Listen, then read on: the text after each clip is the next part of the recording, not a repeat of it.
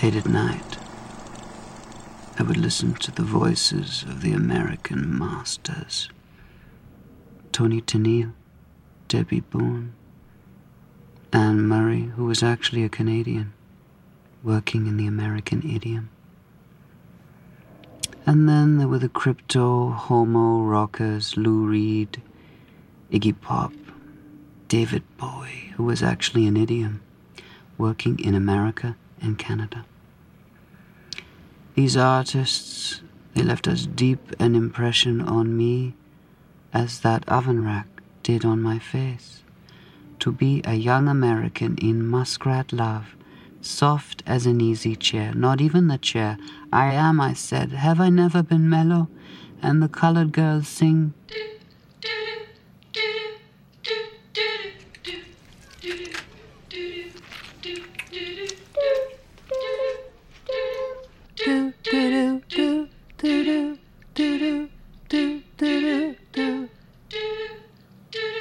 Never with the melody. How could I do it better than Toni or, or Lou? Hey, boy. Take a walk on the wild side.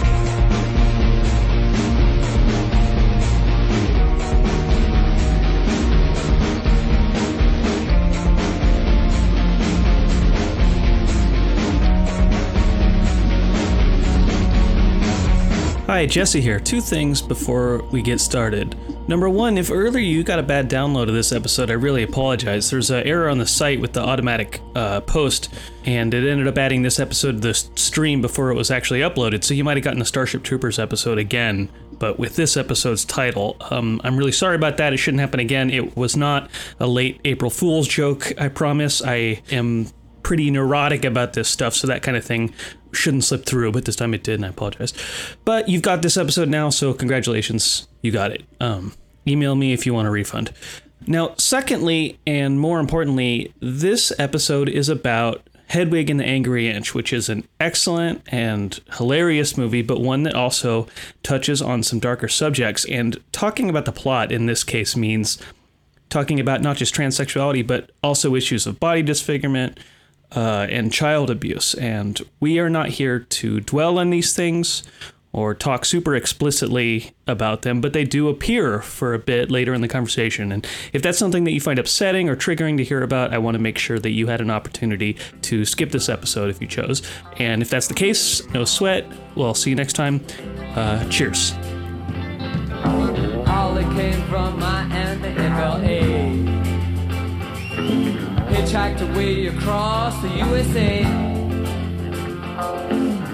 Plucked her eyebrows along the way.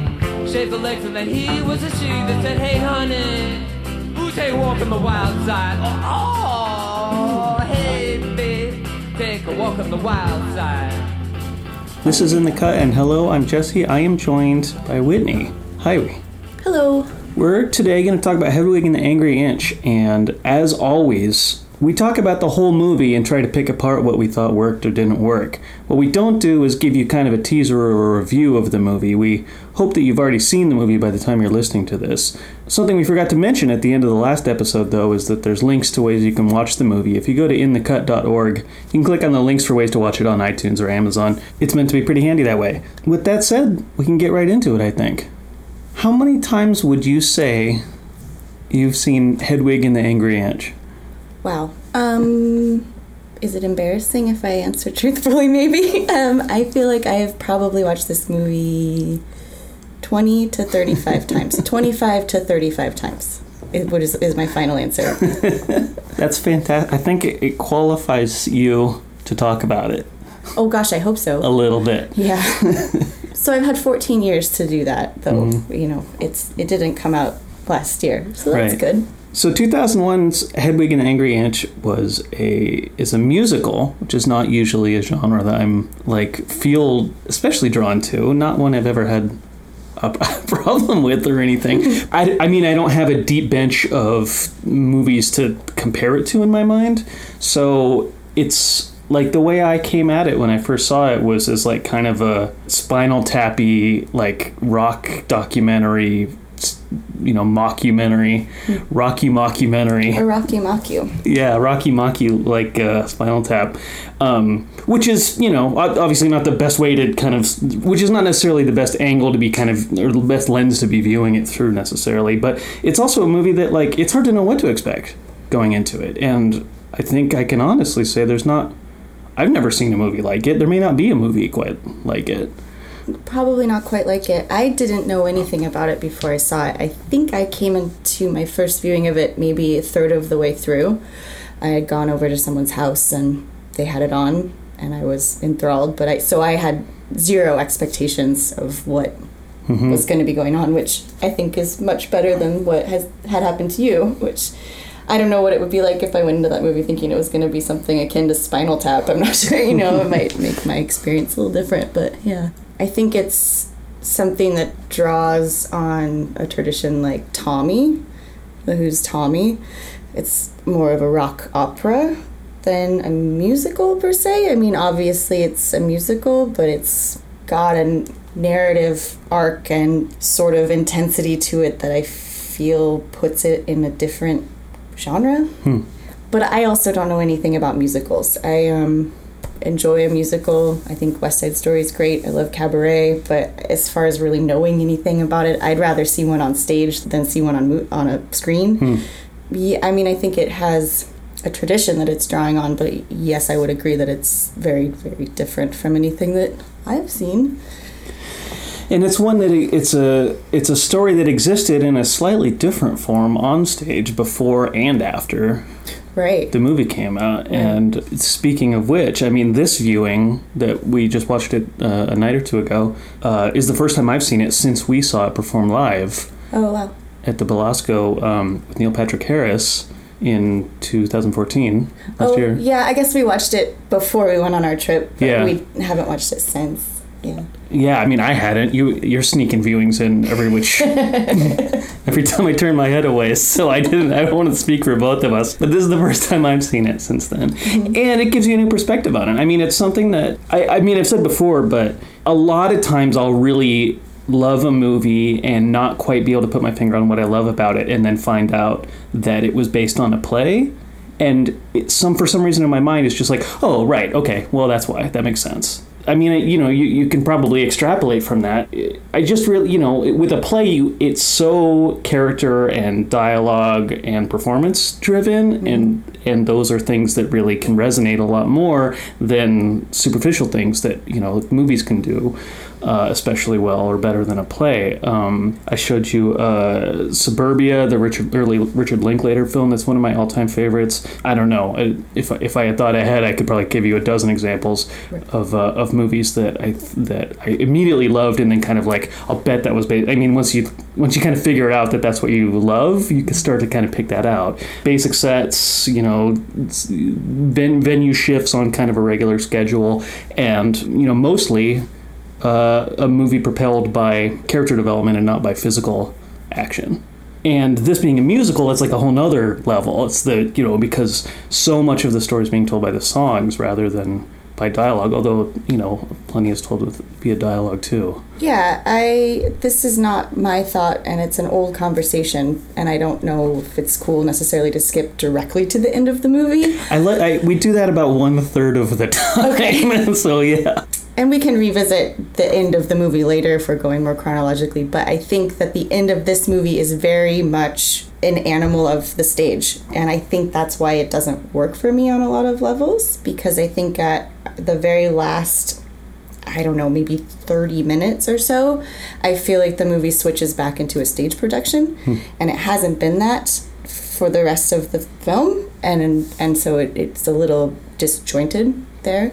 But as far as what you're saying about movies that you really like having been adapted from the stage being character driven is I can I can see that. That that makes a lot of sense to me. Um, you're being propelled by the human stories as opposed to the action or whatever. But but at the same time right they are two very different venues. And perhaps sometimes mixing them doesn't go over so well hmm. like in the last 30 movies minutes of this movie hmm. but in my opinion. Mm-hmm. I think we should circle back to the ending though, because I think my thoughts about it draw on a lot of the other stuff hmm. that happens that leads up to it too. So um, we, I mean, we don't have to talk about the movie chronologically. I like to kind of pinball around, but yeah, we should. I think we should revisit. Yeah, for sure. Well, and I think what you're getting to is that yes, I mean, so John Cameron Mitchell, who is the star and director of this movie, had been building the character of Hedwig and the character of Tommy. Really, I think if memory serves, Tommy is more of an autobiographical character for him because he grew up as like an army brat who had Commander Speck as a father. um, and then I think in his collaboration with the guy who did the main music writing, Stephen Trask, they kind of decided to focus on Hedwig for the movie. But while all of that's going on and talking and building characters and such, I believe that he was taking himself out to New York nightclubs as dressed as Hedwig and kind of just doing short, maybe 10 or 15 minute monologues that again if memory serves no one was paying attention to and wasn't like particularly well received. I can't remember, but And this is you're talking about years before it was ever even an off Broadway production in the first place. This is kind of the genesis of the Right. character. Yeah. yeah. Thank you. My name is Hedwig. Please welcome those ambassadors of Eastern Bloc Rock, the Angry Inch. Here they are, ladies and gentlemen. And my man Friday through Thursday. Yitzhak, ladies and gentlemen. There's no need, there's none. Also very talented and so very lucky to be here, right, boys? Yes, Mrs. Hedwig. Look out, guys, immigration! I've got their passports right here. Ladies and gentlemen, do you like the pelt? I want you to be honest because some bitch stopped me on the way in. What poor unfortunate creature had to die for you to wear that? My Aunt Trudy, I replied, just walked away. Just walked away, ladies and gentlemen. What is Hedwig, what? can we disable Yes, it now? Do you do you like this movie? I mean, I meant to go back and ask you because you went into it for your very first time thinking that it was going to be kind of spinal tappy and had an interesting experience. But like, what is your experience with it? I liked it. You know, it's a it's a movie that like a lot of movies I really love. Uh, the second viewing was really what crystallized it for me, and the first one I f- you're a little bit awash in it. Musicals are weird, and I've always in, in the musicals I have seen, I've have bounced off. I mean, I've, I've liked musicals for sure, but but one thing that always bounced off me a little bit is that the songs are always really really literal and really really on the nose, and I'm not really absorbing it. I'm kind of th- thinking about it too much to kind of lose myself in it.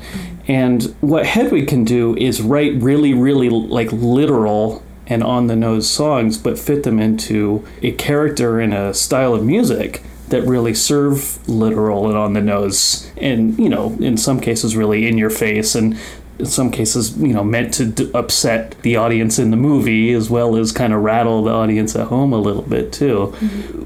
W- The other thing that Hedwig does, obviously, is that it's not so much character spontaneously bursting out into song in real world settings. It's a story of a character in a se- playing a series of gigs, and in that way, it kind of like fits together pretty nicely.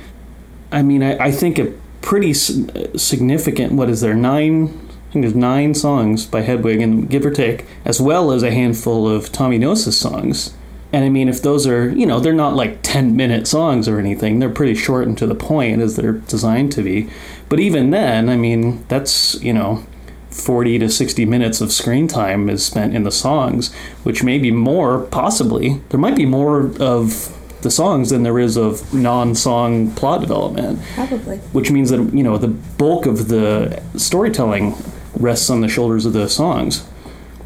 maybe a more traditional musical like Oklahoma, the plowman and the rancher should be friends. Um, yes, I just met a girl like Maria. Like, yeah, I mean, yes, they're very much on the nose. They are telling you exactly the internal life of the person singing or the the group singing, and it's yeah. Um, and I, I don't know if that's not interesting to you, then it it's just not. And there's you know there's nothing wrong with that. But yeah i mean i think that is the genre.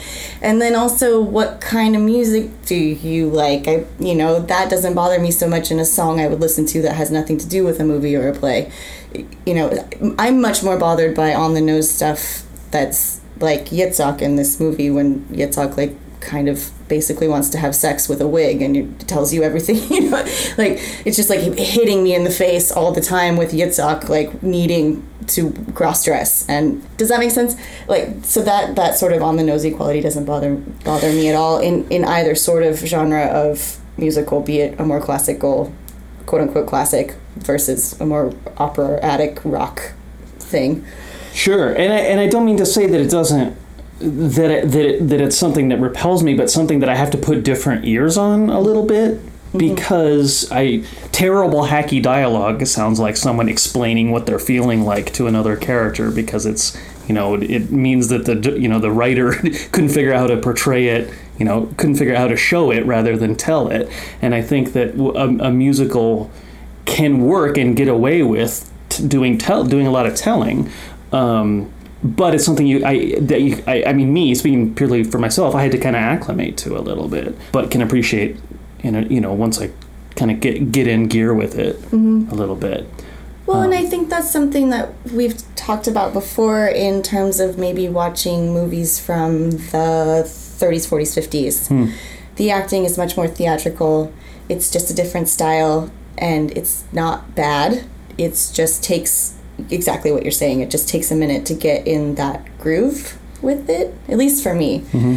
Although maybe that's not your preferred thing because you would rather just maybe turn on a movie and be immersed and not have to like kind of re connoiter yourself Sure. to enjoy it maybe it would be distracting and you want to just be enveloped perhaps Sure. I, I don't know. I mean, to answer the original question, I love this movie. I'm, I'm a huge I'm a huge fan and um, uh, advocate for this movie. That- That's pun unintentional. but it's one that one that I think got passed over. I mean, it's at least with the people I talk to about movies, they either haven't seen it or they love it. yeah there's not a lot of gray area here Right. I- i've i've had the exact same experience where it's either people absolutely love it or they ask me to repeat the title three times Right. what is that I love the line in the movie where she's like, not itch, Right. inch. yeah. Phyllis like- on the phone Yeah. the movie ramps, it uh, takes about 20, 25 minutes, may correct me if I'm wrong, to ramp up to the six inches forward, five inches back song. You know, this is the level of gender intensity you're in for, for this movie. This, you know, and I, I think that, you know, watching it with your mom, it might be a little bit like, that might be like, well, not for, maybe let's just see what's on TV. I think that comes much later than 20 or 30 minutes in. Um, you yeah, you get that song after you've been in Germany with Luther and uh, Hedwig's gone through his surgery. Right. And so there's been some songs and there's Right. been like Menzies Fair has happened. so it's a, it's kind of a climactic Sure. uh, moment and you know the really the only moment where we get like outright homophobia being one of the patrons in the bar yelling should i say i don't know Yeah. Well. Yeah. Right. We can talk about that maybe Sure. but yeah i mean so it's really kind of an intense and like there's a brawl and and and then hedwig kind of floats off to um kind of deeper more in a more deep way explore some of the stuff we've been kind of just touching on Right. I mean, that, that something they get to do is have like these shitty little backwater audiences be the audience stand-in in the movie. Yeah. So like a lot of times there's just shots of people like. I'm just trying to fucking eat, Eat. dinner. but during that song, there's just a lot of like people like putting their forks down and like getting mad or just like getting up and leaving. I think a little bit. Yeah, I mean, I was just going to say one of my random notes that I wasn't sure where it would fit in, but wanted to make sure that it happened was um, talking about Bilgewater's patrons. They're one of the small touches of this movie that just makes me delighted. Like, because you're right, they have the people who are like, oh my god, I didn't know, I just came here to eat. Right. Like that's happened to all of us, right? You're like, oh no, oh god, we're here, we're stuck with food, and like a band is setting up, don't want it. And then you have the people who are intrigued, like, Sure. you know, um, or the husband who's mad and the wife who's like kind of got like like really interested face on, you know. And then yeah, I don't know, they just run the gamut. And then the old Jewish man men when they're in Miami Beach who are kind of just like dancing along. I don't know. Think, if you just spend your time looking at different Bilgewater patrons, there's also a guy at the beginning who I'm pretty sure the actor is cracking up because um, John Cameron Mitchell is being so awesome. Mm-hmm. and he, like kicks open the door and is yelling at Tommy out the street, right? Right. Um, so a moment right from the play that, that works really well on stage too. They do something with the set on stage is um, is they just have a back door that Hedwig can kick open and then you can hear the her and- and- yeah. right and, it- and it's like it's really effective because from the audience of the play you might as well be right next you might be might as well be sitting in a building that's right next door to where Tommy Gnosis is playing and it's you know audio the sound design of it when they kick the door open and then the music's like booming in from the stage and then slams shut and you can't hear it anymore it's perfect it's Yeah. really it's really effective Honey, another thing I really thought about. I think it's a bad idea, this photo op idea. I really your do. idea. I know, I- but I'm, I'm second guessing myself now. I think I don't think she should have any personal contact with Tommy. Well, I, really guess don't. we disagree. Well, honey, we do Right? disagree, but Did- please wait, did listen you to put- me. Excuse I'm me, the- did you, did you put a bra in a dryer? What? Did you put a bra in a dryer? Yes. How many times do I have to tell you? You don't put a bra in a dryer! It warps! I mean, this maybe this is dumb, but I never picked up on the Bilgewater's thing. In fact, I sat down with a piece of paper, and one of the first notes I took uh, was like, I wrote venues, and I drew a line underneath it, and I was like, I'm gonna write down all the shitty little backwater places that Hedwig mm-hmm. plays, and it was like Bilgewater, Bilgewater, Bilgewater, Bilgewater. How did I never fucking notice that she's playing the same like shitty like uh, fish like seafood restaurant Like across the na- chain? seafood buffet. Yeah. so in that scene where Phyllis, And of course, there's flashbacks where there's other venues too, like the mall and different things like that. But but yeah, all the the current shadowing Tommy Gnosis tour is like is Bilgewater's. Yeah. Bill's So that scene where Phyllis says Hedwig and the angry inch, not itch, inch. Right. She's on the phone and you can hear in the background saying the whole chain is shutting down. Oh, so we can play any Bilge Waters with 24 hour notice anywhere in the country?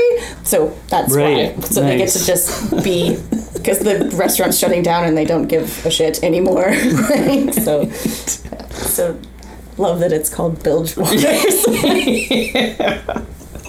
one. I mean, and one of the things I, I noticed in, in reading about the movie, um, you know, there was a there was a subplot where Phyllis is the out- agent's name. She has like a cell phone implanted in her tooth. Hmm. and like that's kind of a running gag. But i can see leaving that on the cutting room floor because it's a little too cockamamie. And i think that Well, as I mean- fun and silly as the story is mm-hmm. you i think you want to you don't want to like make shit up wholesale because i think that the movie is well served by being grounded in reality. Yeah, and then that character, she's the agent slash manager. What I mean, money lady, Mm-hmm. organizational, and they've named her Phyllis Stein already. So, Right. like, yeah, Yeah. We don't need a cell phone in the tooth, like we Right. understand. Which, although I mean, I think that's kind of unfair to her because I think she seems awesome. Like I think that she, like an actual definition of a Philistine. Like I don't. think that's her. Right. I think think she seems to have a, a good heart and actually really, really care about the art that Hedwig is making, but whatever. She does. In fact, she's one of the only characters that really seems to get off scot free in the movie, and and only ever really has the sweetest intentions, and is you know not perfect. She can't pull off everything she wants to pull off, but is really just like there to be in Hedwig's corner. I mean, she wants Hedwig to use her fucking brooch. I mean, she's like totally in her corner. And Yeah. like, her- this Tommy stuff like makes her just as mad Yeah. as Hedwig. And, Totally. Yeah. Yeah, where would Hedwig be without Phyllis? That's really really. It's fun to think about because Phyllis doesn't really have a spot in the stage production. It wouldn't fit. yeah. It doesn't. That's she's kind She of totally um, needs to be an image in the movie because there's yeah there would be no reason for her to be in the stage. Right. She there would be nowhere to fit, but I think she's a really important part of the movie in, in terms of um, just just grounding, you know, keeping Hedwig reeled in because Hedwig is like is like total like tyrannical for to her band. Yeah. So if Hedwig was in a bad mood and didn't want to go to the next show, the movie would grind to a halt because no one overrides Hedwig. Right. But I like that Phyllis gets to be there just to kind of like she's not under Hedwig's thumb, but also is not like bossing Hedwig around. Well, and also Hedwig does not have any, despite being tyrannical towards her band and being very mercurial in her moods, like she doesn't have any good intentions here. She just wants to fuck with Tommy. So, Hmm. like that scene where Phyllis is like, "Well, he's basically back on the bus," and she's like, "Don't lie to me. What is he doing?" Right. It's like you cannot stalk him. You Yeah. like don't do that. So we need to like. So Phyllis like reins her in and like kind of makes her shadowing of Tommy to her a good political statement as opposed to just a spiteful like horrible shit show you know? Like she's keeping that shit under lock but yeah. I think she's a great character. And also of course when she escorts yitzhak out of the hotel room after hedwig has Right. torn up his passport in the most horrifying meanness um, That shows a real cruelty to Hedwig that's not in the stage performance that we saw Yeah. either. I thought that was a an intense scene in the movie and said a lot. I thought. Yeah, I was gonna ask you if you like Hedwig, um, and it occurred to me today that I really do. hmm But the movie shows her to be really awful a lot of the time, and of course we're involved in watching her backstory, which is heartbreaking, and so we have a place of empathy to come from with that. But I mean, if you were her band, would you?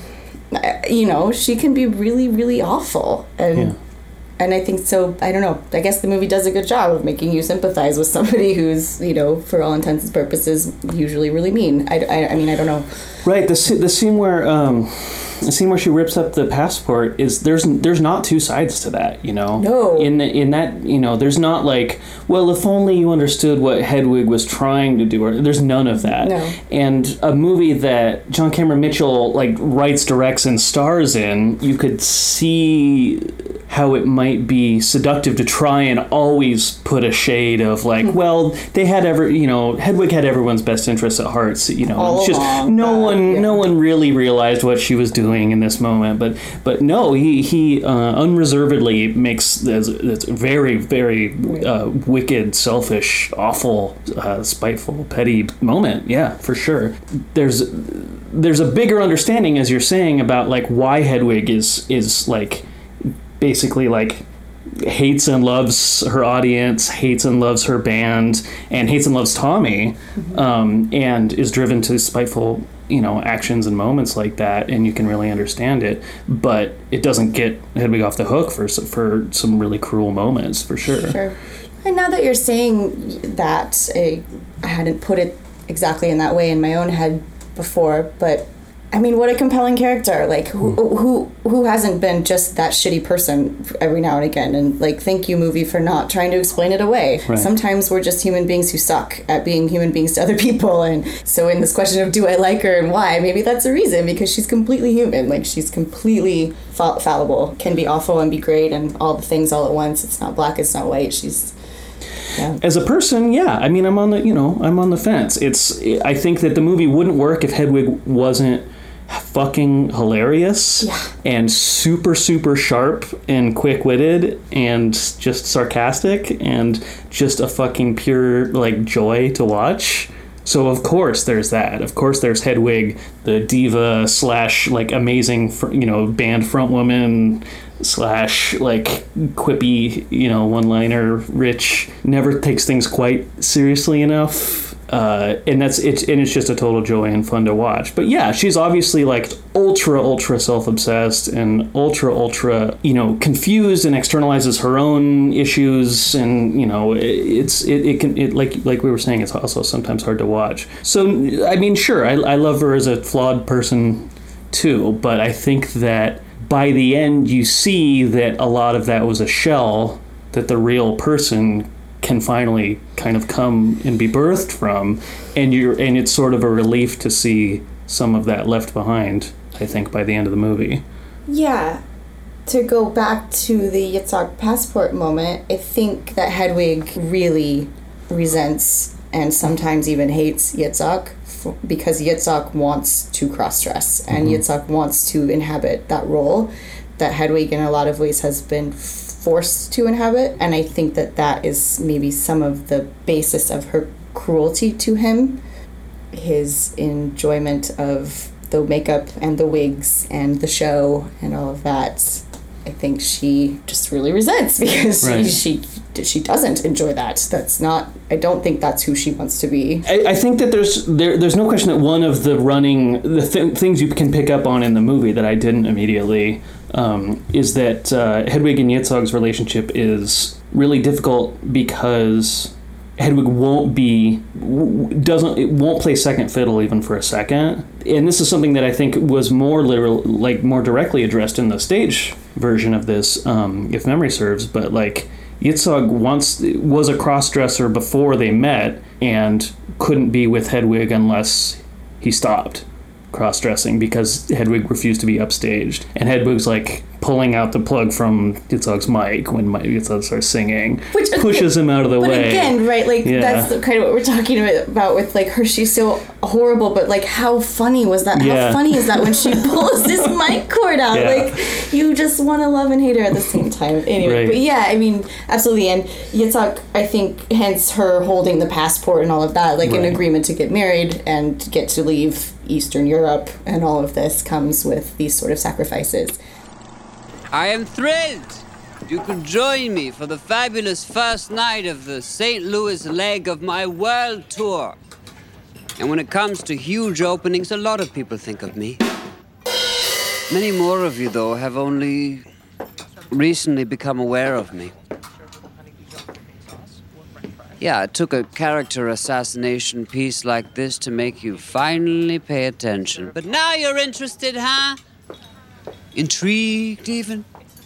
How did some slip of a girly boy from communist East Berlin become the internationally ignored song stylist barely standing before you? That's what I want to talk about tonight, ladies and gentlemen. I don't, I don't want to talk about sudden, undeserved commercial success. I don't want to talk about betrayal. I don't want to talk about my lawsuit against a certain rock and roll icon, Tommy Gnosis, who by some freak coincidence is performing right next door at Busch Stadium. And to whom I taught everything he knows rock and roll. And in and on stage, the climactic moment of the film is the passing of the wig to Yitzhak. It's something that happens in the end of Hedwig, but it's one of many climactic things in the in the film version. Yeah. And I th- there's a lot to circle back to there. Um, but I, speaking of the ending, I think that one of my real problems with Hedwig as a movie is that it ends a bunch of times Yeah. And it's hard to know how better to do it. I mean, it, I think that the film version has more to wrap up than the stage version because there's more plot threads, there's more characters, and there's more things that are set in motion in the first half of the movie um, that need to be resolved. Um, and some of the things it does above and beyond what happens on stage uh, are, are wonderful and amazing and welcome and i think um, part of what makes it an incredible movie but it also really the third fourth fifth time i watched this movie i was like I, I would be thinking, okay, this is where it ends, and then it, this a new thing would start, and be like, oh my god, that wasn't the end of the movie, was it? There's more, okay, and then it, it like would happen again, and Well, is this a good time to talk about the ending that I, I mean, I think that you're right. There are, um, I'd say maybe two possible endings before we get to like the three main endings. And the, the third main ending being the birth canal, the actual ending. But um, you've got quite a lot going on there. But I think one of the things that maybe could have happened is that when Hedwig has been caught with Tommy, Mm-hmm. she's gone on Rosie O'Donnell and made New York Magazine, and so Let me- she's everything's fine now. Um, Let me interject for a split second. Did you know that that's an actual Rosie O'Donnell appearance bef- from before the movie existed? Uh-uh. Yep. oh, that's cool. Yeah. Rosie. Fun thing. Rosie insisted. Oh, I love that. Yeah. That's great. Yeah. I really like that. But yeah, so then she comes to Bilgewater's in Times Square, the Bilgewaters of all Bilgewaters, right? And there's an Right. actual crowd there to see her, and people are lauding her and, and appreciating her. And uh, so she could sing all sewn up, tear off her drag. Maybe a wig handoff at that point happens with Yitzhak. Hmm. Something in there Mm-hmm. somehow. And then she can crawl outside and go out the birth canal, cutting out the entire scene in which suddenly we're in a dark room and her and Tommy are talking to each other, which this is what I'm saying about a stage production.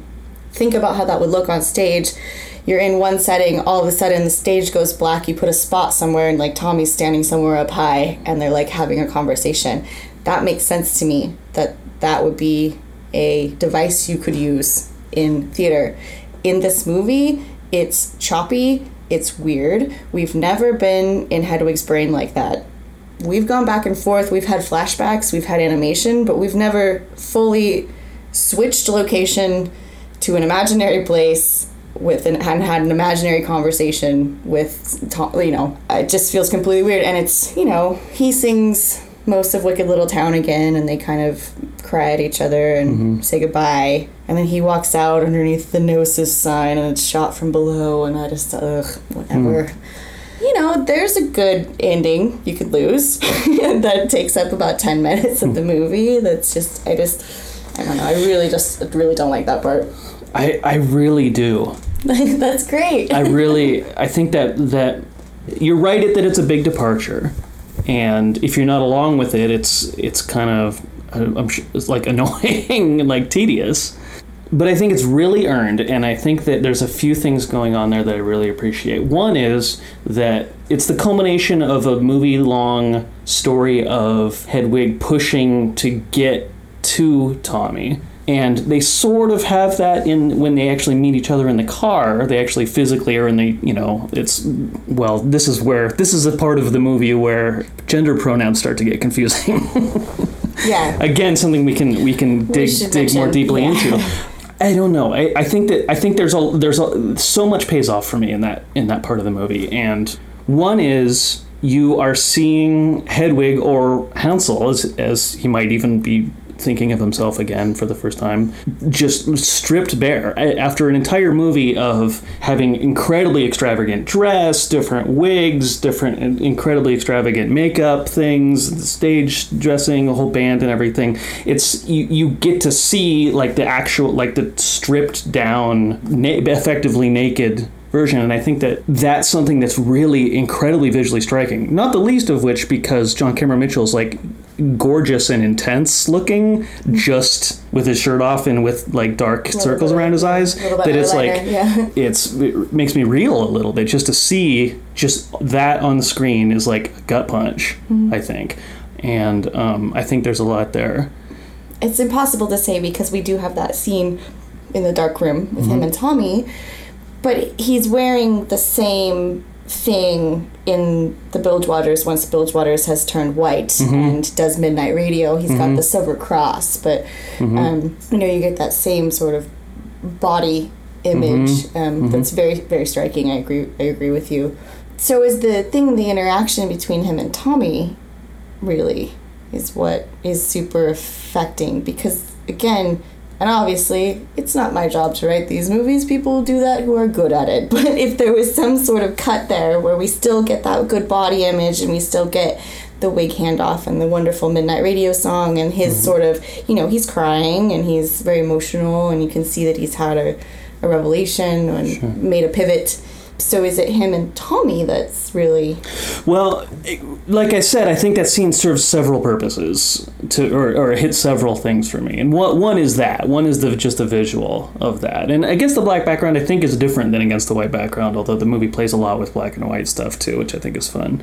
But to answer your question, I, I think no, it would it wouldn't work as well for me because what leads into it, it's it's such a quiet moment it's, I mean, the reason to put it on black is because you want it visually to be really, really quiet. But that it's coming from the most frenetic, chaotic Hedwig, you know, like tearing his clothes and everything is being ripped apart, and then it just, just like Goes it just disappears. Yeah, the world, the world disappears, kind of.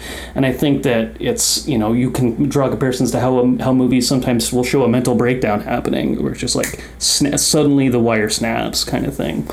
Um, so there's that. There's another thing going on there too that I think it, it stays a, it stays a little close to reality in that you could read it as a scene of literal Hedwig literally just sprint running out on the show and just crashing the actual concert next door and actually going and seeing Tommy, but having such a moment that that it's like all Hedwig can think or see is the two of them. I guess so. I don't know. The, the movie doesn't make it that explicit, so it's not even. I don't even know that that's the intention of the scene, but it could be that way. But It's also, that never. I mean, I, I had had that thought, but it never worked for me. Like that, it, I Sure. was like, well, maybe he ran next door to Madison Square Gardens, and this is kind of just his blinders are on, and Right. Tommy's singing, and he's talking to him. Um, but I don't know. And the, but the third thing that that scene does is, um, I mean, in the in the stage performance, the actor playing Hedwig plays Tommy in that moment, and it's it's kind of a venue change in the version we saw with Neil Patrick Harris. that did an incredible thing where the stage rose in a column underneath his feet, and he would he was kind of just like looking down on the audience in a similar way too. But that that the movie kind of confuses the two of them in a certain way and that's why we come out of it with Hedwig with the cross on his forehead and things like that. But what I like about it is there is I'm sorry to just go on and on about this but a major theme of the movie is this kind of like Cyrano de Bergerac thing where Hedwig wrote the songs, but Tommy is the one getting all the accolades for them, and it's it's unlike with Cyrano, it's actually really frustrating, you know, and upsetting, and he wants credit for writing the music. Well, so did Cyrano because he was actually in love with Roxanne. right, totally. but uh, so so there's that, and and the the moment, and so you're watching Tommy sing the song that belongs to Hedwig, and there's a, there's a moment where his lips stop moving, but the song keeps going on, and it's sort of like it just stops belonging to either of them and just kind of continues off into the world. Is how I took that, and in that you you could I mean if you wanted to read too much into it like I like to do with everything it could be a moment of just uh, release for Hedwig that well it's not really his song either. Once the song is out it belongs to the people here it belongs to the world in the same way you know any piece of art you know almost more belongs to its audience than to the creator Well, that's a step beyond, and something that I also really like about that scene um, is that moment when Tommy stops lip syncing the words and it's just kind of floating in the background, and they do have a nice eye contact, and as opposed to him like kind of singing at Hedwig. So I, I like that too, and I, I like what you're saying about yeah, once yep. Once you create a thing and put it out to the world, it's not yours or anyone's anymore. You Right. know, it belongs to the people who experience it. and there's no real taking it back from Tommy it's just out because it's just it's, already there happened. right Yeah, yep, yep, yep. I still, I just, I really can't get behind it. I feel like he and Tommy. Okay, so here we are with the pronouns. We should probably address this sooner than later. but um, I feel like Hedwig and Tommy had their moment in the limo, and it's adorable and it's great, and it is all that Tommy is capable of because that is as big of a person as he is, and they get to have their laughs again, and then Hedwig gets to be reminded of what like uh, she has that moment of. He oh, did you the- spring? Did you just sing the Cyrus in that right recording? Right. rather than Osiris So what a great we haven't we all had that moment too where you're like kind of hanging out with somebody that maybe you've held a torch for and then they say something and you're like wait what were you always you always were like this weren't you? You always did this or, or what have you you know and it's just kind of that recognition of and then another catastrophe happens and Tommy is a piece of shit. And I think you know I want Hedwig to have some reckoning and I want her to have um, a return to Hansel and to herself. I love it with her doing it through music and not standing in some weird dark room staring at shitty Tommy. So maybe I just want something different. I mean, I feel like Tommy should not be in the movie again after the limo. And he has his like, I never knew that woman, and I never knew she wasn't Right. a woman. Like, like his like last comical scene that tells you exactly everything you need to know. He's still a piece of shit. Like, just yeah. And then maybe Hedwig's reckoning could come in some other way. I mean, it does in that she rips off her costume, but maybe it would have been more touching to me to have her have a reckoning with Yitzhak, like someone she's been torturing for right a long time. It just Although I think the thing with Yitzhak is that Yitzhak was really never in Hedwig's heart. no, she was. I mean, that's a good point. I mean, she like Hedwig really, really loved Tommy, and Right. Yitzhak was a marriage of convenience. I don't know. I guess I wanted her to be done with Tommy Totally. prior, and maybe have her reckoning be more about something else. Sure. Something else. Like Sure, and maybe yeah. not not a reckoning with Yitzhak, but like a reckoning about the shitty person that she's been to Yitzhak. You know, Mm-hmm. something like that. Where it's I don't know. And again, I don't write movies for a reason, but like Mm-hmm. you know, there could be a nice scene somewhere there in the middle that Hmm. could do the same sort of have the same sort of emotional impact and release of Hedwig because that's what that is, right? Mm-hmm. Her seeing and saying goodbye to Tommy. It's it's, it's a huge release um, and a letting go and a breathing in of fresh new air and deciding to move forward. I think that could have been accomplished in several ways without having to stand there and look at stupid Tommy. So, is Tommy Gnosis supposed to look exactly like Billy Corgan? I thought that the moment I saw the fucking guy, and then as soon as he's in the makeup and everything, uh-huh. I don't know. It Maybe. just, it could just be a fluke of the actor, but I just, I swear to God, It could be your own feelings about Billy Corgan. No, I I mean, I uh, supposedly he's a big shitty diva, or was in the '90s. Who knows anymore? But But, also maybe lifted some stuff. maybe I don't know. Is there a story about that? I Thought there was a little story about your band that you liked, ISIS. Oh yeah, that's right. That's that was way later. No. Yeah, that's right. But no, I don't know. I really like the first time I watched the movie. At the end, I was like, "Is is this like a crypto allegation about literally Billy Corgan?" Because it was like, um, yeah, I don't know. It's just I couldn't shake it, and I'm.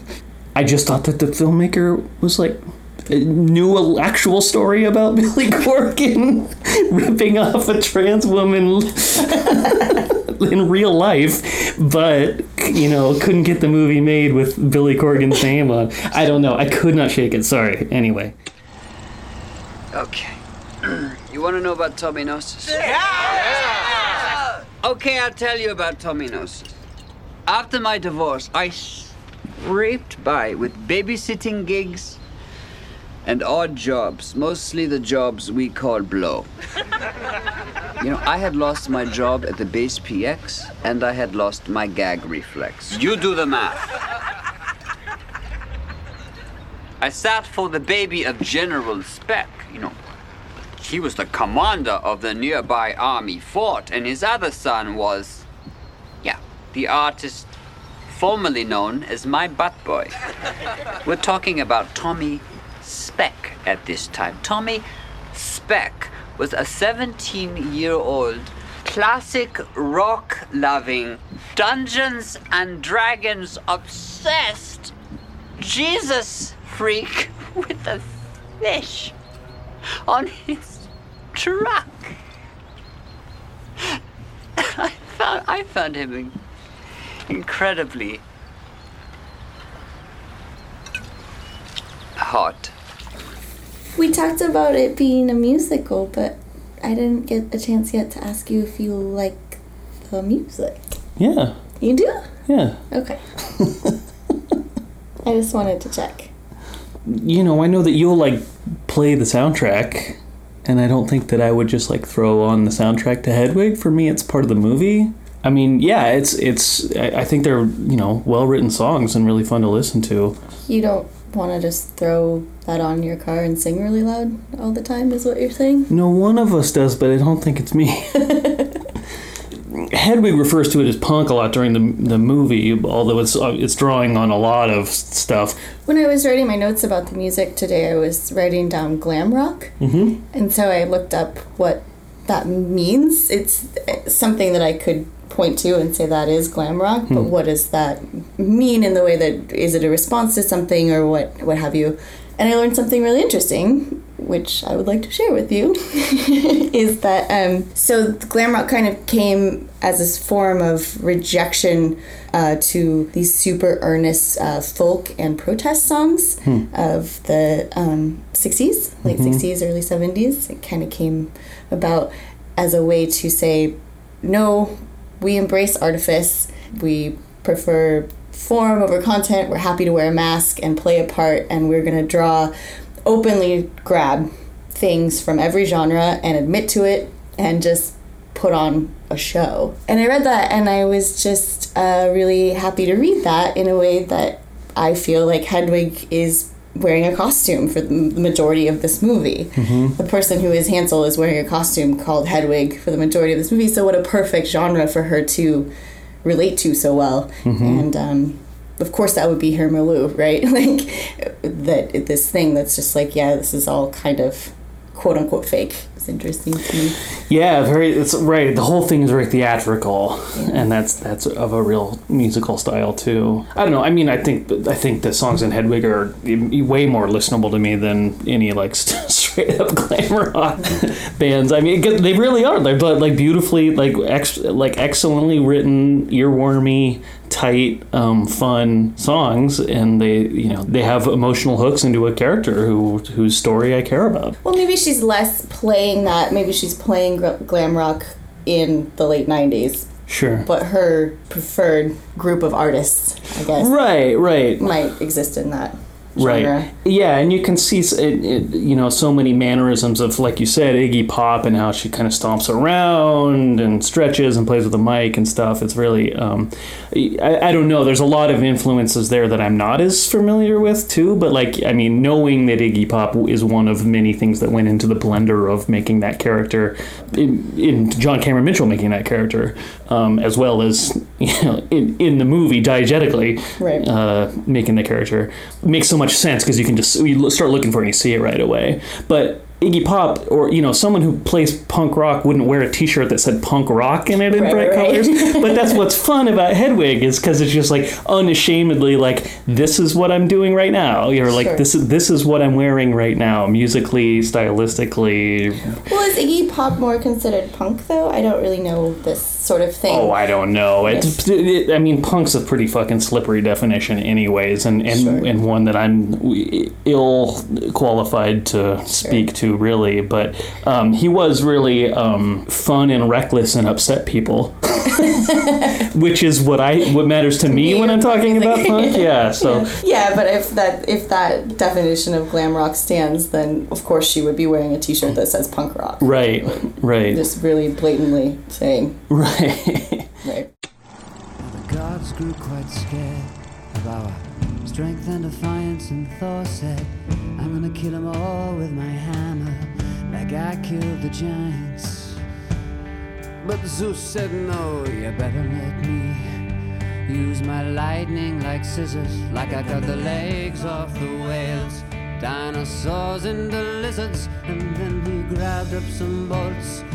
He let out a laugh, said I split them right down the middle. Gonna cut them right up in half.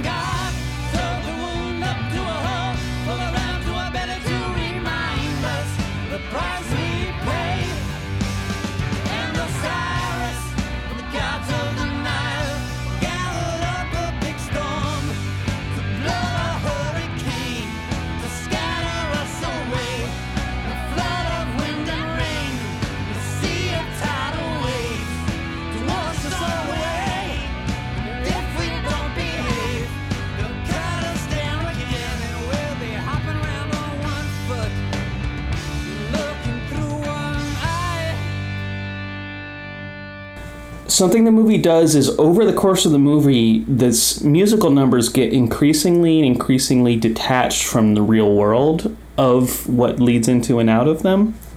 And when it starts it's like the movie starts i think the first shot is hedwig walking in the back door of a bilgewater's and throwing an umbrella to the side. And uh, and then you know chick, chick you know opening notes of the of the first song in the movie. Yeah. And it's pretty straightforward like at that point in the movie the movie is just showing the reality of someone playing that set as the movie goes on it starts to play a little bit more fast and loose with like I mean, Hedwig will be in one place in the restaurant, and then in the next shot, she'll have teleported to another point, or like during the. Um, I wish I could remember the fucking name of the song. Um, You can call it six inches forward. six inches for you know the song I'm talking about. Um, like the band members are like literally like dropping their instruments, but their the instruments can continue keeps to playing, playing, yeah. and it's and it's it, it doesn't it's not that jarring because the movie is slowly kind of built that up to the point where like the scene where Luther lo- leaves her, Mm-hmm. it's shot very naturalistically and realistically. And then kind of slowly pulls out, and then the side of the trailer that she's in, living in, like lifts up, and it's a stage. Mm-hmm. Yeah. And at this point, like if that was the first song in the movie, you'd be like, "What the fuck is?" that Because there was no, it didn't like jump from the one realistic thing to like now we're watching a music video thing. It actually just like, well, this is a stage now, and the the, the wall is going to lift up, and there's going to be lights, and there's going to be the wigs and stuff to put on, and you can see how more and more it, one way of taking this. Hedwig is retreating deeper and deeper into the music and if this movie you, I- I I don't think this is this is a be all end all way of viewing these sequences or interpreting the movie. But one i think interesting idea to play with is that hedwig every each is losing track of herself so much or, or shrinking so much away from the reality of her situation and falling so much more into the kind of the musical reality and story that she's telling that every time sh- you know one of these moments starts it gets way and way more like detached from reality and way and way more like a music video. And I, and that's another reason i think i said i was going to drop it but last kind i'll come around to it the the total breakdown moment of going next door and, and watching tommy sing it's kind of the final version of that where it's a complete break with reality and hedwig is is is briefly entirely lost in the song and doesn't even have any sense of what's physically around her I think that's really great. And honestly, I said earlier that we've never gone inside Hedwig's head in like that. We've had flashbacks and we've had little moments of like here and there fantasy, but to look at it in that way, of course, I mean, of course we have. When she's sitting in her trailer and sings "Wig in a Box," we have a moment where literally there's words on a screen and like a little wig bouncing, and we all sing along. You know, that's I, I don't think that happened that night. like, Right. You know, it was very much a moment of, of complete fantasy. Well, crap. I still don't like the last scene. you don't have to I don't like it, but I mean it does help, and honestly, I like Sure. talking about it because it helps me to kind of, when I came upon the idea of it being more of a stage uh, thing that would work better on stage, that Mm-hmm. helped me a lot with it because I've just never liked it. It just always felt disjointed. But I was like, well, that okay, fine. Sure. This was born of the stage, and so I can kind of see just kind of lost its way here a little bit. But Hmm. yeah, I mean that's it's a scene I wouldn't cut, although I would cut something from the end because, like we were talking about at the beginning, I think the movie uh, drags in in the last thirty minutes because it tries to have too many endings. I agree with that. I think that once we get to the hotel room in New York and the passport tearing, after that, I always kind of feel a little disappointed because I already feel like the movie is over and that the things that are going to follow are disjointed and um, repetitive and a little boring, to hmm. be completely honest, hmm. and just not working as well as the rest of the movie had worked up to that point. Hmm.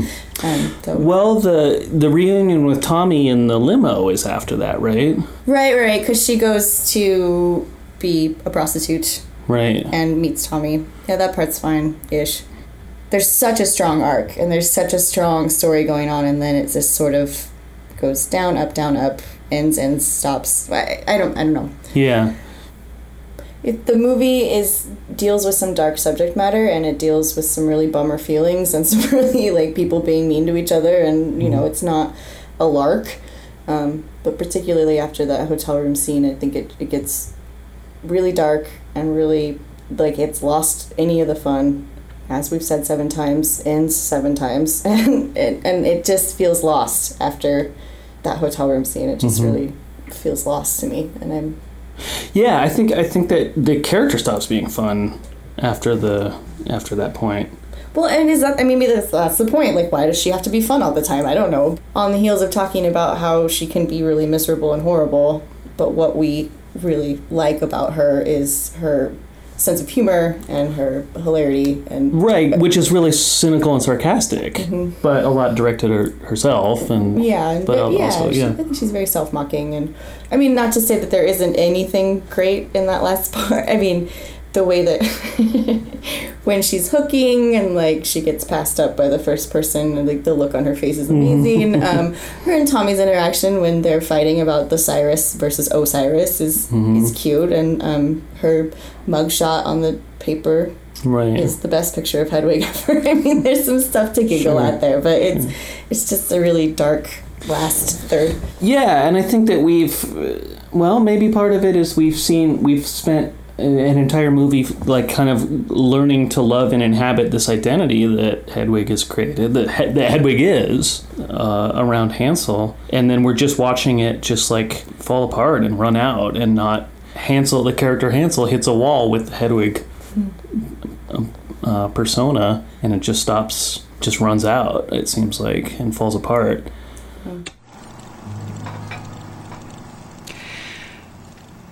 Get my passport and my camera, Hansel. It's a simple cut and paste job. We change the photo, and you can use my name, Hedwig Schmidt. Not so simple, ladies. Baby. You know I love you.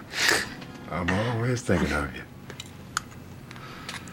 But I gotta marry you here, in East Berlin. And that means a full physical examination. Well, let's see right away that I have a. Oh, baby. To walk away, you gotta leave something behind. Am I right, Mrs. Schmidt? I always thought so, Luther. To be free, one must give up a little part of oneself. And I know just the doctor to take it.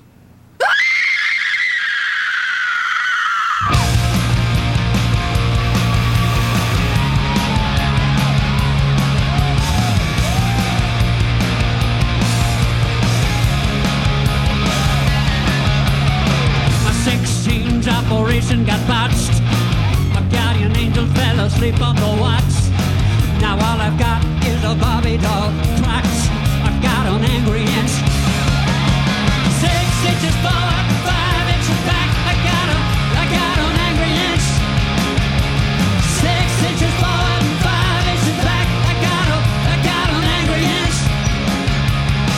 I'm from the land where you So the first time you and I talked about this movie, um, I tried to make a comparison between Hedwig and other trans characters, or I tried to say something about Hedwig's trans as a transgender character, and uh, you kind of changed my perspective on the movie more than anything, which was that it's kind of Hedwig's not really a trans character. I don't think so, and I want to be very, very careful in this area and just say being trans is not my lived experience, uh, being gay is not my lived experience, and what I know about it is a very small amount. And so, if people ever write into your show and want to tell us, because we don't know, you know, we, we don't know, and maybe tell us how we're wrong, that'd be great because we like to learn. But my very basic and limited understanding of being transgendered, I Hedwig wouldn't fit into that. I think it's kind of an umbrella term that can mean that your expression of gender doesn't line up to your assigned sex, but I don't know how often it's really used that way. I mean, I think transgender to me more refers to an identity, and I don't think that the character we're speaking about, which we need to get our maybe our pronouns and our names correct here. Um, I don't think that Hansel was is a trans woman. I think that Hansel is a gay man who found himself in extreme circumstances that required extreme action and acted in a way to get himself out of those circumstances and then found himself inhabiting a role that wouldn't have been of his, his choosing if everything had been normal, I guess. Or even that if Hansel had had any concept of what it was to be a gay man. I mean, I think that one one way of understanding the character and how Hansel becomes Hedwig is as a child Hansel Hansel knows he's different. Hansel doesn't identify with traditional like masculine, you know, models or icons or you know whatever symbols, and you, know he, he's kind of his hand is forced in in a certain sense that he has to physically become a woman to physically escape his circumstances.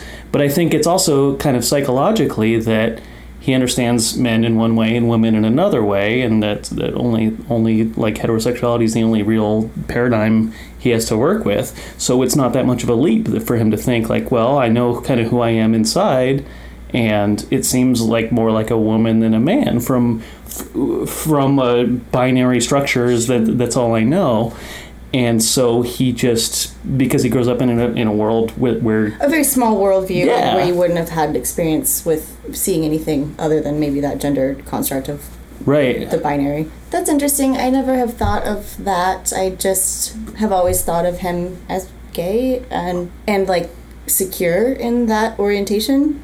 You know, he never explicitly says that he's transgender. And then I had to take another note which that he is that he never explicitly says that he's gay. Hmm. Um, and in fact, when in one of those early scenes, I think it's the scene where, yeah, he has the great sleep machine that he puts to womb sounds, which is hilarious and great. And he and Yitzhak have sex. He's Mhm. talking about his other half and how to find this person and is it a he or is it a she? And then there's a more monologue that follows that, and the character keeps saying, "Did he run off with the good stuff? Did he is he embarrassing?" But he Mhm. does start by saying, "Is it a he or she?" So it could be assumed that this character could be bi or Mhm. anywhere on the spectrum. I mean, it's never explicitly stated. Um, so perhaps my decision about this character's orientation is you know silly enough in itself where i've decided that he's not trans but i've decided that he's gay but no, nothing is explicitly said so Well, I think that your interpretation is so is dead on. There's no question that that Hedwig is not a dyed in the wool. Uh, uh, someone who identifies as a woman in in in his heart of hearts. i mean i think that has to be right, right? i mean it's all over the movie right. i mean it's in the lyrics like uh, wig in the box Mhm. is a song about playing a part and then i go home and i put myself to bed or and then until i Mhm. have to wake up again and be this part and i'll be Farrah Fawcett until Right. I put on some makeup. You know, it's all about putting on the costume, not about wanting to inhabit that role necessarily. And I think that one of the one of the powerful aspects of the handing the wig off to Yitzhak is um, is not only that Yitzhak has been the suppressed, uh, someone who identifies internally as a woman, but uh, but that Hedwig is realizing that he's not. Mhm. And I don't, I don't know that we know bandmate. enough about Yitzhak to know whether or not he wants to be a crossdresser or if he is Right. trans in the terms in which we're using it. Mhm. Um, I think we know enough about Hedwig to say that Hedwig is not a trans woman in the way that we're de- defining it, Sure. and also not somebody who's drawn to cross dressing. I, I think it was completely circumstantial. but is good at it. yes, great at it. My name is Sergeant Luther Robinson. My name is Hansel. Luther is silent for a moment as he stares at my little bishop in a turtleneck.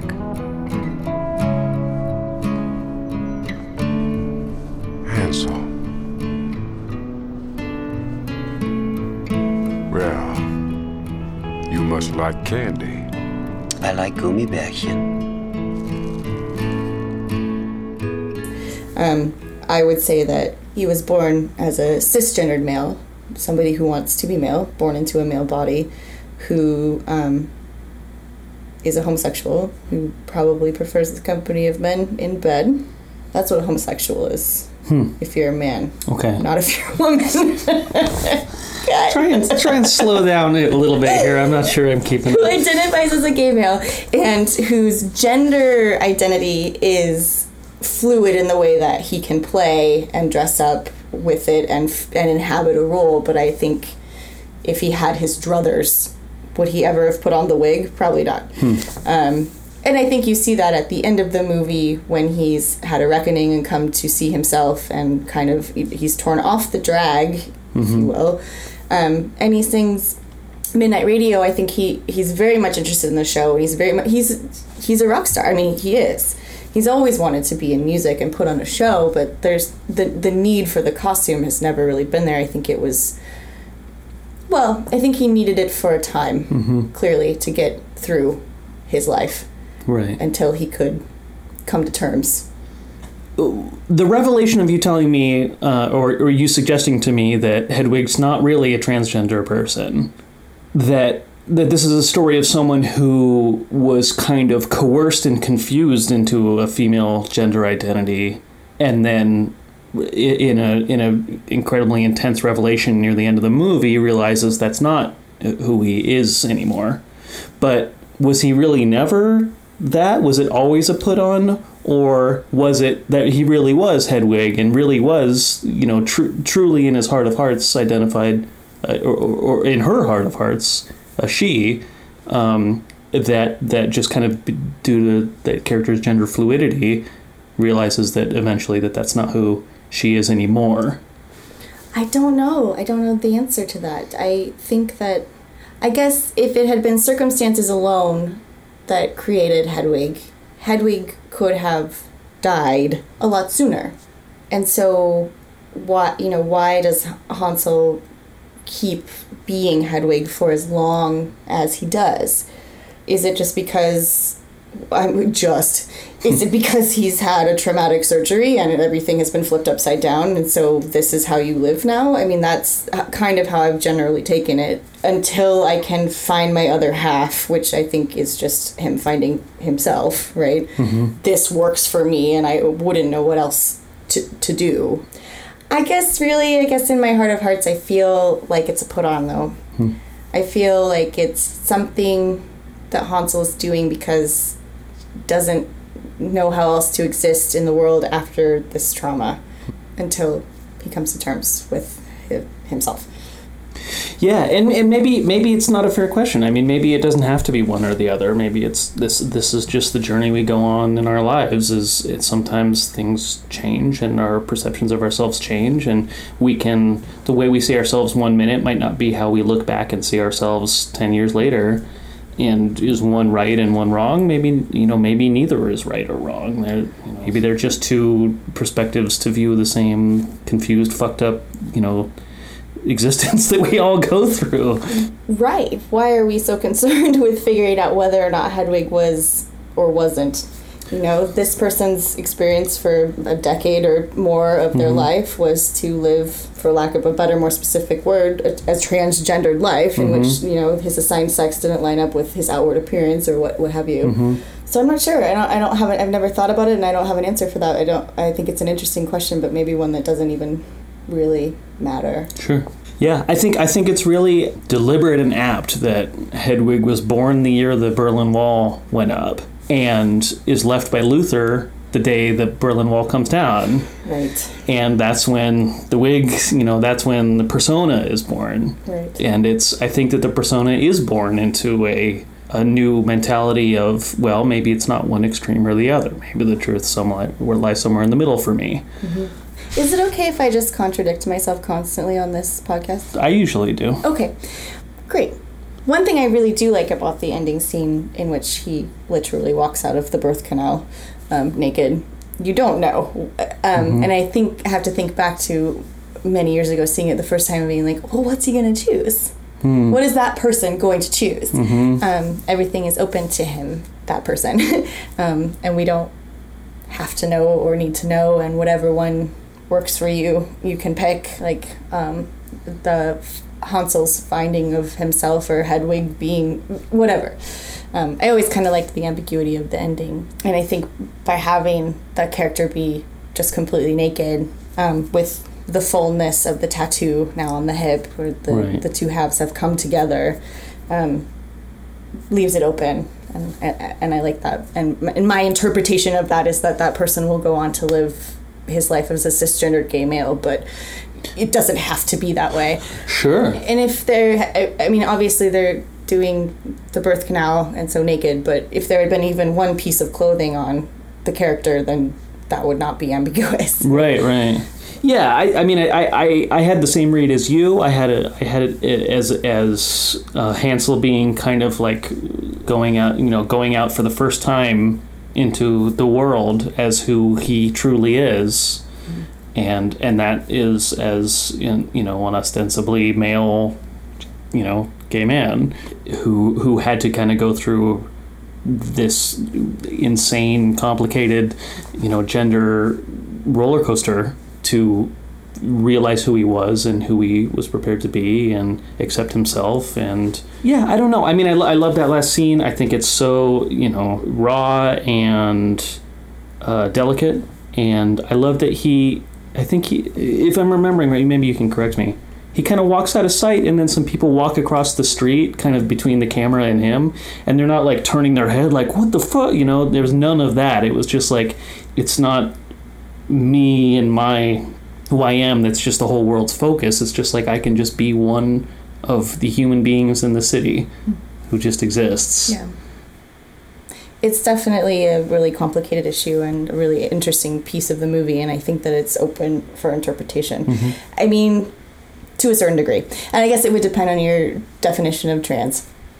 Sure. Um, which isn't for me to say, really. Right, as always, not up to words are very, you know, limiting, and the human beings are very, you know, no two humans are alike, and any word you choose to describe more than more than one person is necessarily going to be oversimplifying something that's very complicated. Sure.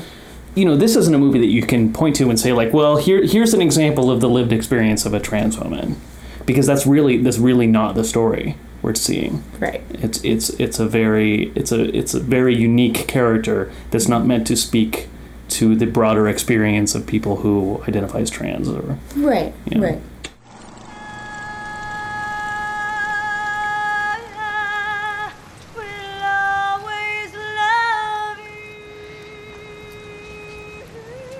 What do you think? You think love lasts forever? No, but this song does. Don't knock a multi-platinum single. Oh, when are you suddenly Mr. Commercial? I wish I could hit those notes. She's been singing this song on a loop for three days. when our protagonist, maybe I'll s- keep saying from now as we are switching back and Sure, forth here, sure. has been left by Luther and is sitting in the trailer and the newsreel plays. They then pull up a couple of postcards, one of which is Luther like eating a huge hot dog. So great. but another one is his mother on vacation because the wall has fallen, Mhm. and he's really mad at both of them. He throw like he throws both of them equally Hmm. hard and away from Mhm. himself. And I think in the scene, Hansel's really excited about leaving, and she and puts on the wig. You know, Luther's like, "Oh, ladies, it doesn't work that way. You're gonna have to leave a little thing behind." And the Mhm. mom is just immediately there to say, "Yes, I agree. I've always thought so." And here, I know the doctor. Hmm. You know, so I was wondering a little bit about his That's true. feeling towards his mom too. Yeah, it's that's interesting because the it movie could just as, as easily have said like Luther could say, "I know a doctor." Right, Implicates mom, you know, pretty strongly too. right. Yeah. Really crappy situation from the two people that are supposed to be taking care of you. I guess. The only two authority figures in Hansel's life, yeah. Um, before we leave young Hansel, I don't think I've ever seen in a, mo- um, a, a scene in a movie that encapsulates what it's like to be nine year, eight years old and really into a piece of music as young Hansel dancing on the bed. I mean, one long shot that just kills me kills every me time. every time and i've seen what was my final answer perhaps 35 times Yeah. this movie it is always my favorite Yeah. that kid is the best yeah. the absolute best for Yeah. sure yeah Right. such a good scene That, yeah, that was me before my spirit was ground under the heel of uh, my i know. classmates. i mean that's another that's a good point right? Is like that's a really can be a really nostalgic thing. Yeah. not only is that kid great and just killing it with his particular brand of dancing but yes being on the bed and like just like having joy in life. Remember that? Like just jumping on a bed or just having abandon like abandon you know? Mhm. really great Yeah, unself conscious. and self-conscious yeah Your show. That song. My dad gave me this guitar to apologize for being such a pathetic little dictator. He sang me songs. Classics. The bands were new to me. Boston, Kansas, America, Europe, Asia. Travel exhausts me. Another thing about Hansel's relationship with Luther is that it's established that Luther's not his first older male sexual partner, right? I mean, he comes from Right. uh, his biological father was sexually abusive, I think. Well, that was something I wanted to ask you about. I mean, that is definitely my read on it. Um, and it's something I really, really don't care for about the movie. Hmm. But yes, I mean, we can just start with the father, uh, who is thrown out. Um, I watched this with a German friend of mine once and asked what the mom was yelling. Hmm. And she said the first part was uh, child fucker, but then the second part she couldn't suss it out. She was like, either that's not real German or I just can't. Hmm. It's some dialect or something. I mean, she was an actual German person from Munich, but she couldn't figure out what the woman was saying. But she was like, it's kind of, she was like, it's kind of like, can you hear kinder? She's like, kin- when she's slapping the, like Mhm. kinder. It's like child fucker or child bother or something. Sorry. But yeah, so, because I was curious what she was yelling Right. because I was really reluctant for a lot of viewings to agree with what the movie was telling me, which was that his father had been abusing him and all of these other people in his diary had been abusing him. I think it's a little too close to a gross trope for me that you get abused and then you become gay and your gender is not quote unquote normal. Right. So I was curious if you. Obviously, you had the same read. I mean, what other read is there? I, I was just like kind of living in denial because I didn't want the movie to be saying that. Right. I don't know. It gets it gets into really really shaky territory on how gay men and women and trans men and women are understood by society. I think that even well-meaning people sometimes think that you know homosexuality or trans transgender people are a result of a upsetting childhood Yeah. that that that shook their natural or god-given sense of themselves and even people who were you know ready and willing to accept homosexuality or transgender people sometimes always so, or, or, or sometimes think that across the board it's a reflection of a troubled childhood that forced them out of a natural state or a mentality and you're right it's disappointing to, to take a read on this movie I, I, th- th- that way um, It is, because like, it is a trope My least favorite thing about the movie, and I, Yeah. like I was saying, I think that's why I was in denial because I was like,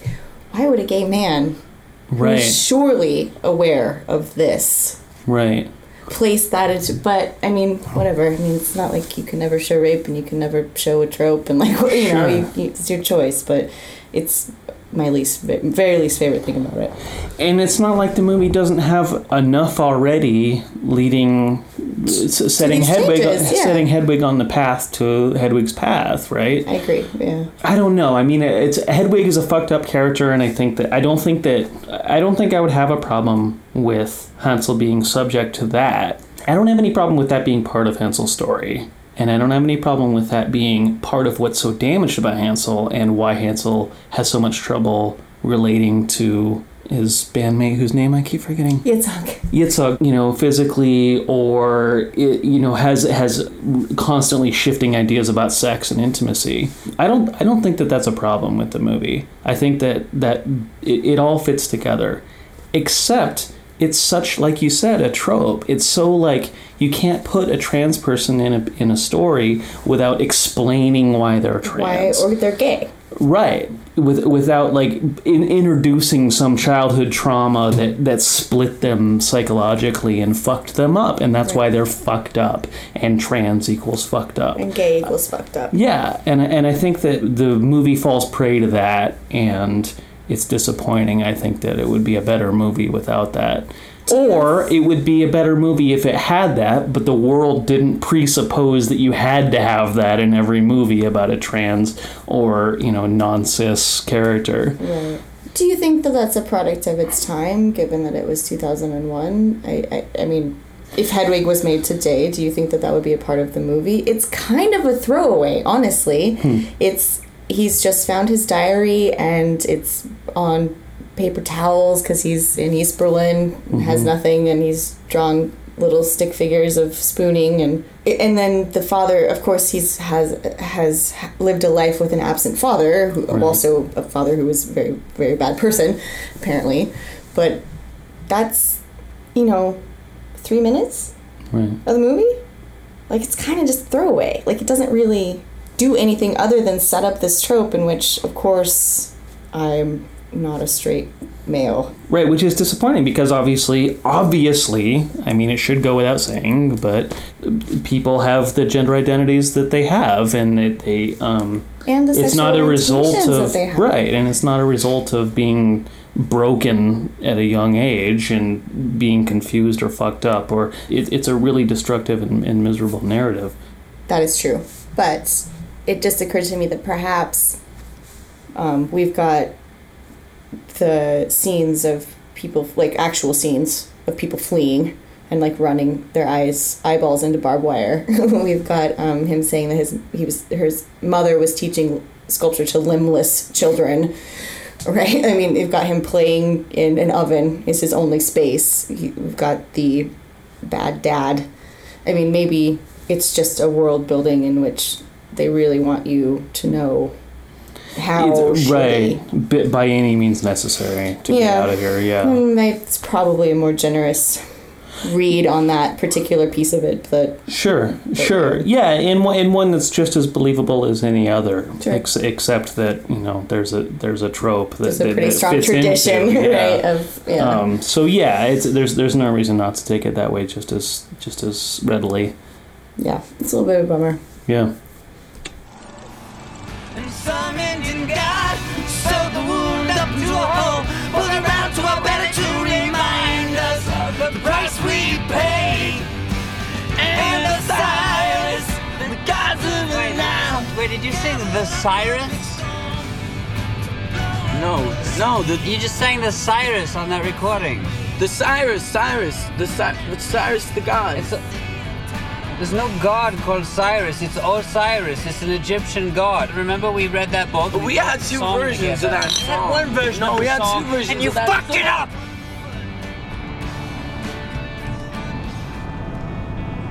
I know. I was just thinking about the origin of love, the song, mm-hmm. and I really, really love it. And when we were talking about what I would play in my car, I mean that's that's really it. Is that song?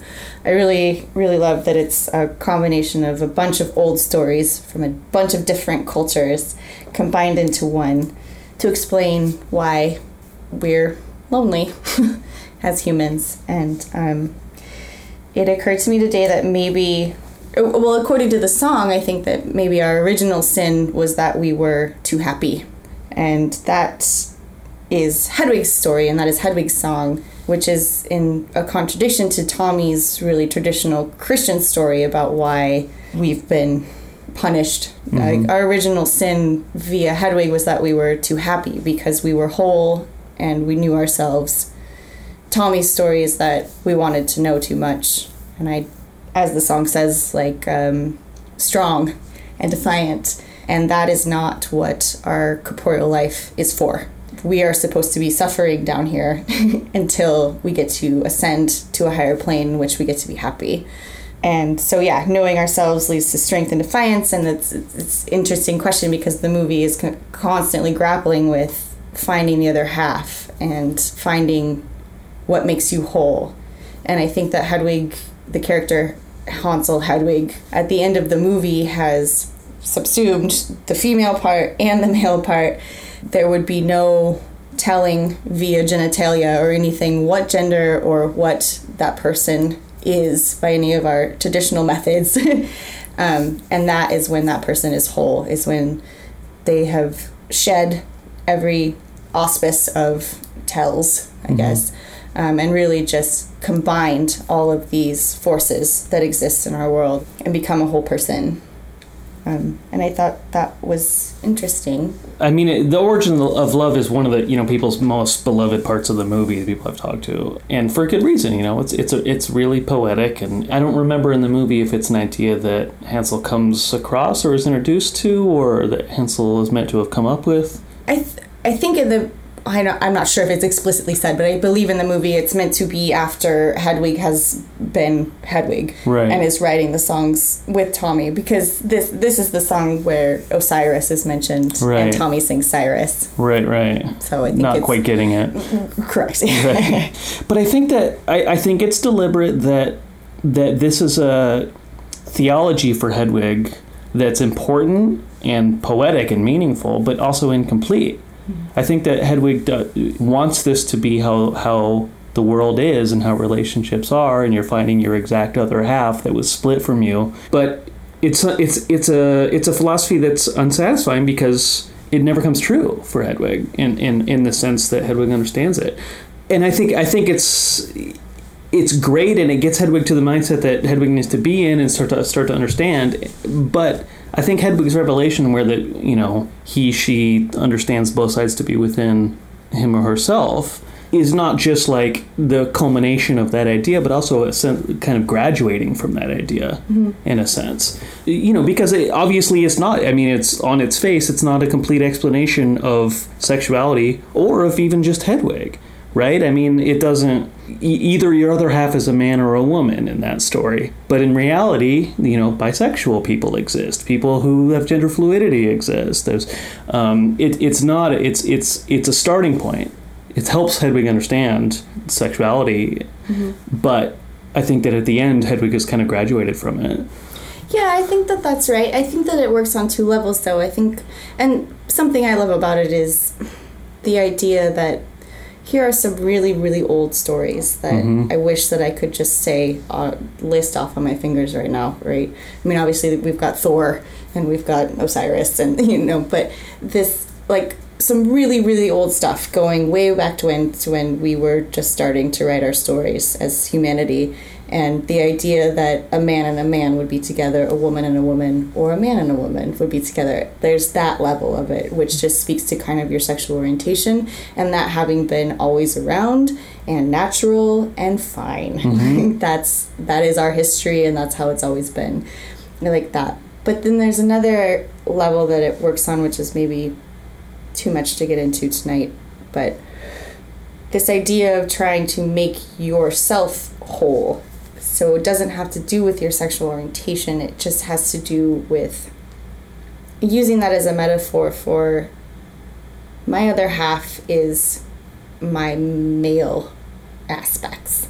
My other half is my female aspects, and anyone can be saying either of those things, and to just accept them Mm-hmm. wholeheartedly and recognize that you aren't Yeah, knowing who you are and who you aren't, and what. Right. Yeah. Yeah.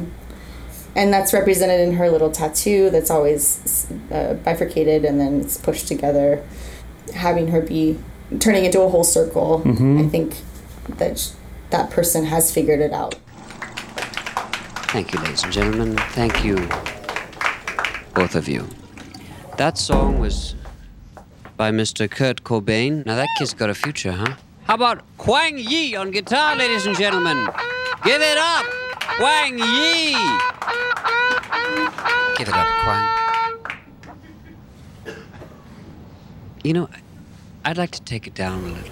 And then I just had one more question about tropes for you with this movie. Okay. Um, so Let's not end on a down note. Are we going to end on a no, down note? No, we're not note? because then I have um, a couple of favorite lines. okay. So regarding Tommy and another tropey thing, so we talked about uh, the maybe abuse leading to homosexuality and or trans. Blech. yeah. So Tommy's reaction to putting his hand down Hedwig's skirt was not cool. He should not have left, and he clearly isn't an adult yet. I'm not sure how old he's supposed to be, but I, I read him as a virgin. Hmm, Did yeah. you? Oh well, yeah. I mean, he's super Christian, so I don't. Yeah, it's, I don't think it's ever made 100% explicit, or maybe even even is. But I always took him that way. Yeah, I mean, I guess that would make a lot of sense, but um, I don't think that he's particularly kind in that moment. He's not unkind. He says, I love you, but he does run away. Yeah. And it's really painful for Hedwig, but I don't know how I feel about the front of her being a surprise to her lover. I'm not sure how cool that is. And the tropey thing about that is that trans women are always trying to trick men Hmm. Mm-hmm. which is another kind of disappointing part in, in this. And you know, Hedwig isn't played as a character who's trying to trick Tommy into anything. I mean, she's only ever played as someone who's disappointed that he won't kiss her from the front. You know, that Right. he, he's maintained a perfect ignorance at the front of me. Right. But at the same time, you're also not talking about it. I'm, I'm just not sure that that should have been a surprise to Sure. her lover. And um, Sure, I think that's another scene where where Hedwig is culpable.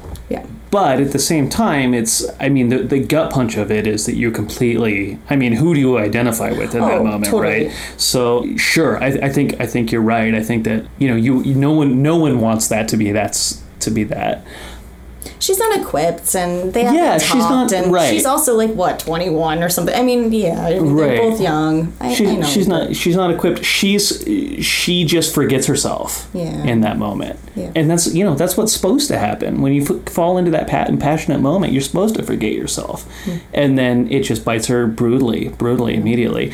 And I think that it's to the movie's credit that it plays his reaction as not ideal, Right. right? But pretty fucking understandable for someone who hasn't. You know, even considered the existence of anyone on on any gray area of the spectrum between male and, and female. And- I think that's right. It doesn't play wrong to me, but sitting in 2015, having been enlightened a little bit about trans issues and having been lucky enough to have it become a part of the conversation in this society, um, this is a trope in which uh, the often a claim against trans women is that they're going to try and trick you. You know, like Right. they've got it out for you and they really have a penis, and so look out. And you know, it leads to a lot of violence and nastiness. And so here we are Right. talking about a movie that was probably shot in 1999, but with 2015 goggles, I'm just like, uh, shouldn't you have said something? But I think they both come off pretty sympathetically in that. I mean, his Tommy's reaction isn't perfect, isn't great. He's a kid. Her reaction, her actions weren't great either. hmm I, you know, in some sense, there's a recognition of that, right? I mean, I think that a, a woman's lived experience is like, you know, un, you know, love all of me. Don't just love the part of me that's, you know, sexually available to you. Hmm. I, I think that there's there's a lot going on in their relationship that I think translates to heterosexual relationships too. I think that's one of the hmm. successes of the movie is that it, it transcends gender and sexual boundaries, and you and you and one of the reasons it's really easy to sympathize with Hedwig here's something I would love to cut, but just it's on my mind. You know, um, trans issues are really at the forefront, right? Or not? They're not probably not enough at the forefront, but trans issues are on the radar right now in a way that they haven't been to me in my lifetime until really the last few years. And it forces you to reckon with some of the, your expectations about gender and stuff. And I think that one of the things I notice in myself is that like say someone shows a clip of a trans person talking about their experience or whatever. Like i can hardly even hear what they're saying until i figured out in my brain well is this someone who was born male and has Mhm. transitioned to female? Is this someone who born female and transitioned to male? Like i feel like i need to when i'm just looking at someone and listening to them I have to figure out which bucket they're in in my brain before I can start to even process what they're saying. And it makes me realize that there's a filter. There's a filter on my experience. I hear some people differently than I hear other people. And it's it, I, I, I- want to say it's not malicious. I mean, I think I can safely say a, a, a woman's experience growing from age zero to age 18 is different than a male's experience growing from age zero to age 18. And there's certain assumptions that we often will make when, when, when we're trying to understand what someone's saying to us and what their experience is and what they're coming from. Why is it important for me to know what gender this person was born as? Again, write in if you know more than me, which will probably be all, everybody. But I think gender is literally the first thing you start learning. More so than race, more so than your SES. I mean, it, it is those things that really define people and like make different distinctions. Gender, it is from day one, you start dressing a baby in a color hmm. and that signifies something and your mother speaks away and your father speaks away the stuff is overt and it is insidious and it is hidden as well as it is overt you know i mean it's it's not only out in the open but it is very much just ingrained. There's like tacit things that you pick up on. There's um, the way you hold your hands. I mean from the minute i mean kids are a sponge and from the minute they can they start learning gender because we're all acting it out constantly. And so to try to think to uh, learn a language later in your life or how hard it is to unlearn A, B, and C, nothing is going to be harder than trying to unlearn what we think we know about gender. Um, and people will lose their shit the most over this issue because of that exact reason. From the minute you arrive, it is just instilled and it is just driven home. And nobody's, you know, it's not like you're having classes about what it is to be a girl, but you really are every day, all day long. And likewise, to be a boy. And so it is. And when you're talking about watch, we went to a panel and watched some trans people speak. And I imagine we were both doing the same thing. It was like, well, okay, so they were born, but then, and then, you know, instead of just listening to their experience, we're trying to mm-hmm. figure out who they really are, quote unquote, right? It's so deeply hardwired into our brain because just from the minute that we arrive on the planet, it starts being hardwired into our brain. Some of us are lucky to be enough to be born into a body that we feel comfortable in, and some of us are not. And that's just it. So, we both hate it. Hate it. Right. Can't wait to never watch it again. Yep. Um, Um, favorite things? I mean, of course, of course, um, some bitch on my way in here. What poor unfortunate creature had to die for you to wear that? Of course, Right. that whole scene is Yeah. amazing. Now you're interested, huh? It's perfect. Hedwig on the tires. I'm pretty sure she's drinking Zima, which is amazing. Yeah, that's the first time I watched the movie. I came away with like, what if nothing else, I can come away from this movie with because I, I don't know. I was I was like, what what was that movie? I don't even know. Where, I mm-hmm. can't even get my bearings. Like I said, the second watch was really the the what crystallized everything for me. But from the moment I saw Hedwig smeared makeup, laying on the tires, drinking definitely a Zima. Wearing her own fan. foam. wearing her foam wig over her real wig and just totally drunk and totally like you want to hear the Tommy story? And everyone's like yeah. Yeah and it's like it's it's that's like Hedwig on a throne of garbage of her own amazing and terrible life. That's um it's hard to fuck with that scene. That's uh, couldn't have been better. Well, I guess we just have to end on Quan Yi. Quan Yi.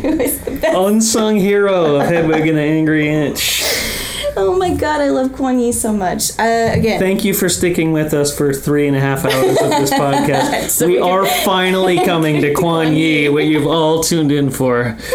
Again, 35 watchings, it never ceases to crack me up. She's amazing and the best. She's to someone who's only just watched this movie once, you might have to say who Quan Yi is. Oh, she's part of the Korean sergeant's wives that we puts together while she's living on the base. they have a mean rhythm section. Mhm. Uh, Quan plays guitar. She's got huge hoop 80s earrings on and like probably some sort of like leot- it's leotard fabric pink with the little gather right here and Mm. like in between her breasts as you would in the 80s long sleeved it's perfect she's just perfect and she shred- she shreds really hard Yeah, just like doing the hold the guitar in the air and stab at it with the pick. Yeah. with the O mouth like the O- yeah, it. yeah absolutely the best yeah. Yep. Should have just ended there, huh? yep Well, we will do the movie one better and just end here. thanks for talking to me about this movie I really like this movie I well, yeah, I wish you'd said so. yeah, it's it's it's really it's a one of a kind movie, and if you've only watched it once for this podcast, I would encourage you to watch it again. Now that you know all the songs and can sing along, it's a whole new experience the second time around.